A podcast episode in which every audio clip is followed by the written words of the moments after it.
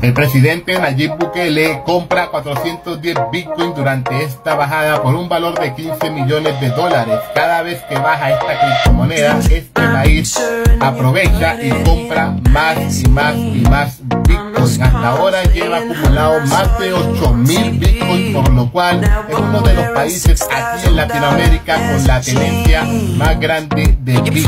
Por lo cual, crees país está viendo el futuro, que esta criptomoneda tiene mucho potencial. Yo a lo personal creo mucho en Bitcoin seguiremos informando. Sígueme para más información, compártelo en tus redes sociales y regálame un corazón.